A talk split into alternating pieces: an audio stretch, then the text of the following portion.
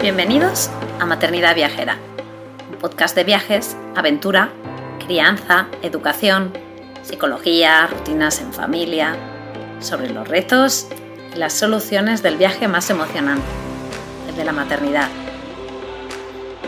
Si este programa te inspira, si te da ideas de viaje, te anima a vivir nuevas aventuras, te reta a salir de tu zona de confort, si te ayuda a mejorar tu paternidad, en general tu vida, o si simplemente te alegra un poquito tus días, te animo a apoyarnos formando parte de nuestra membresía anual.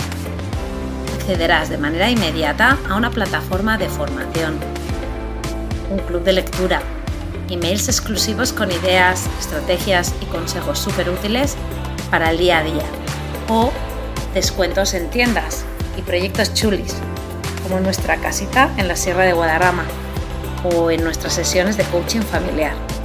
Y ahora sí, vamos con el episodio de hoy.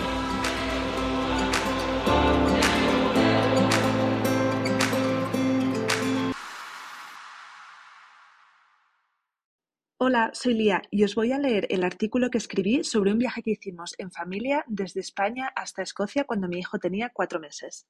Cuando nuestro hijo Eric tenía cuatro meses, decidimos que nuestro primer viaje largo en familia iba a ser en coche. En ese momento no llevaba nada bien los viajes en coche, pero pensamos que era la mejor opción para llevar todo lo que necesitamos, que al final tampoco fue tanto. No llevamos ni carrito, solo mochilas portabebés.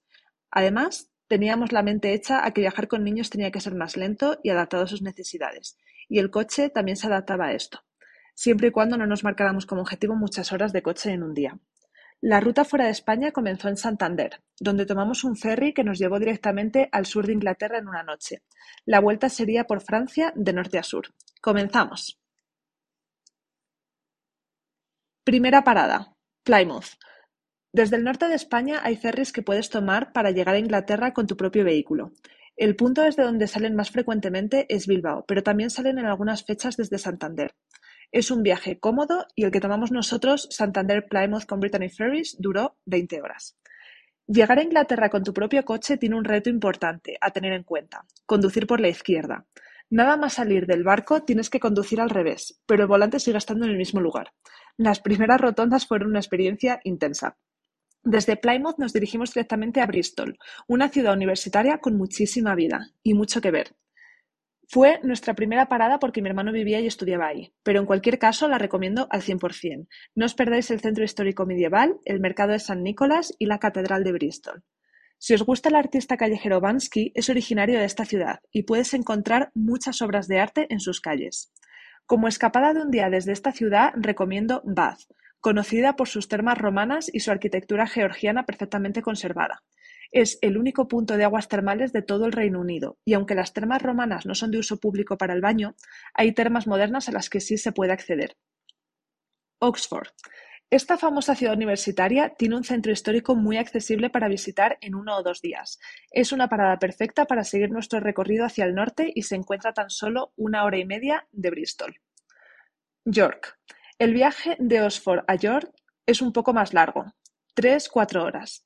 En nuestro caso paramos a mitad de camino en Nottingham, ciudad industrial sin especial interés, si no es por la central de Games Workshop en Europa, donde pasamos casi todo el día. York es una ciudad amurallada que tiene sus orígenes en la época romana, hace más de dos mil años. Se dice que es de las ciudades más bonitas de Inglaterra y considero que no les falta razón. Las vistas de la ciudad desde la muralla son increíbles, la catedral gótica es impresionante y la calle medieval más antigua y mejor conservada de Inglaterra, The Shambles, es para quedarte haciéndote fotos toda la tarde. Siguiente parada, Edimburgo. Llegamos a Escocia. La ciudad que más ilusión nos hacía del viaje era Edimburgo. El ambiente y la historia de esta ciudad la hacen un lugar muy especial, con mucha actividad pero a la vez tranquila, fácil de pasear y rodeada de naturaleza. Arthur's Seat es una ruta natural desde la que se ve toda la ciudad, visita obligada si tienes más de un día para ver la capital de Escocia. Y por supuesto el Old Town o centro histórico. Os recomiendo que miréis los free tours para esta ciudad, los tours gratuitos. Hay también temáticos, con historias de fantasmas incluidas. Siguiente parada, Inverness. Simplemente el viaje por cualquier carretera de las Highlands en Escocia o Tierras Altas es para disfrutarlo y, pa- y parar cada segundo a pasear, tomar fotos o simplemente disfrutar del paisaje verde que te rodea mires donde mires. Hay agua por todas partes, en forma de ríos, cascadas, lagos o mar. Inverness, la capital de las Highlands o Tierras Altas, es un buen punto de parada entre Edimburgo y la costa norte. En nuestro caso queríamos llegar a Ullapool.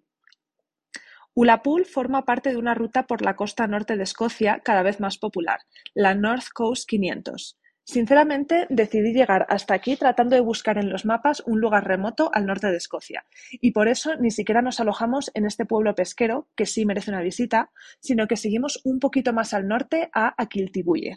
Aquí encontramos un pequeño hostal con cocina comunitaria donde te llevaban la maleta en carretilla, pues se accedía por un camino peatonal embarrado el noventa por ciento de los días del año. El hostal se llama Akenimberg Hostel y lo recomiendo muchísimo si buscas una auténtica experiencia en las Highlands más salvajes. Fue una experiencia increíble. Isla de Skye.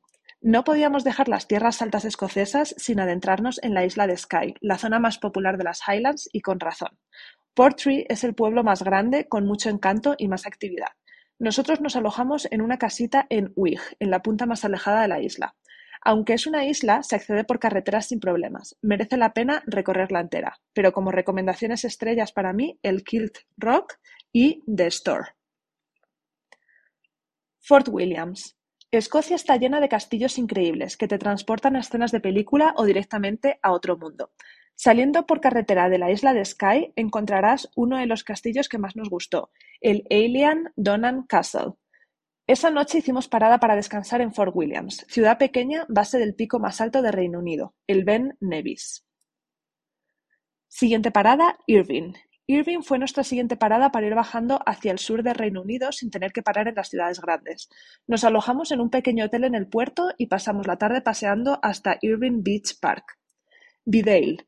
Ya fuera de Escocia paramos en otro pueblo pequeño con mucho encanto, donde nos alojamos en casa de una mujer encantadora que nos trató como si fuéramos de la familia y nos preparó un desayuno increíble. Cambridge. Cambridge, otra ciudad universitaria con historia en la que merece la pena pasar un par de días. Para nosotros fue la primera experiencia de couchsurfing en familia. Nos alojamos con una familia con un niño de un año y las conversaciones viajeras y el trato tan cercano hizo que nos animáramos a alojar a viajeros a través de esta plataforma en nuestra casa.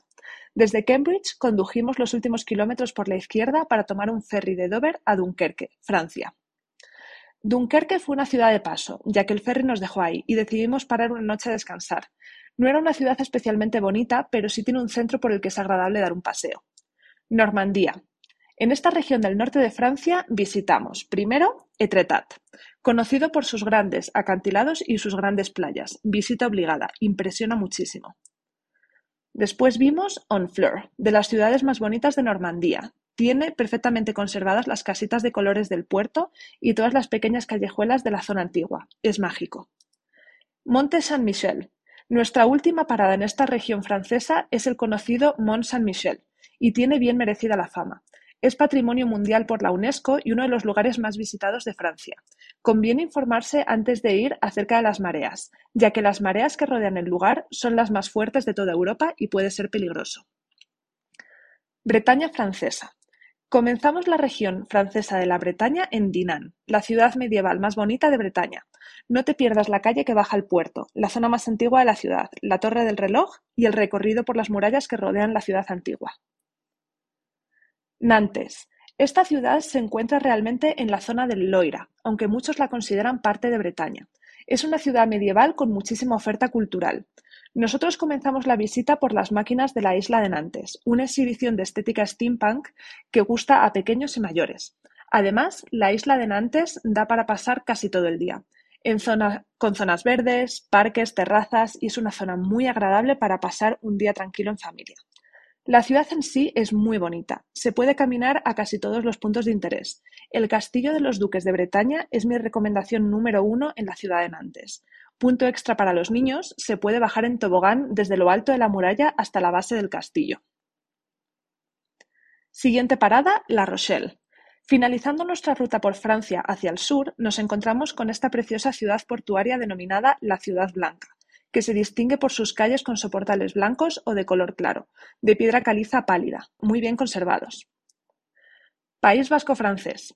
Nos despedimos de Francia con la región del País Vasco-Francés, donde visitamos Bayona y Tarnos, con sus inmensas playas, una zona muy especial que disfrutamos durante un par de días antes de volver a casa. Espero que os haya gustado e inspirado esta ruta por Inglaterra, Escocia y Francia. Fue un viaje intenso y muy movido y un gran aprendizaje de cómo es viajar con un bebé en la familia.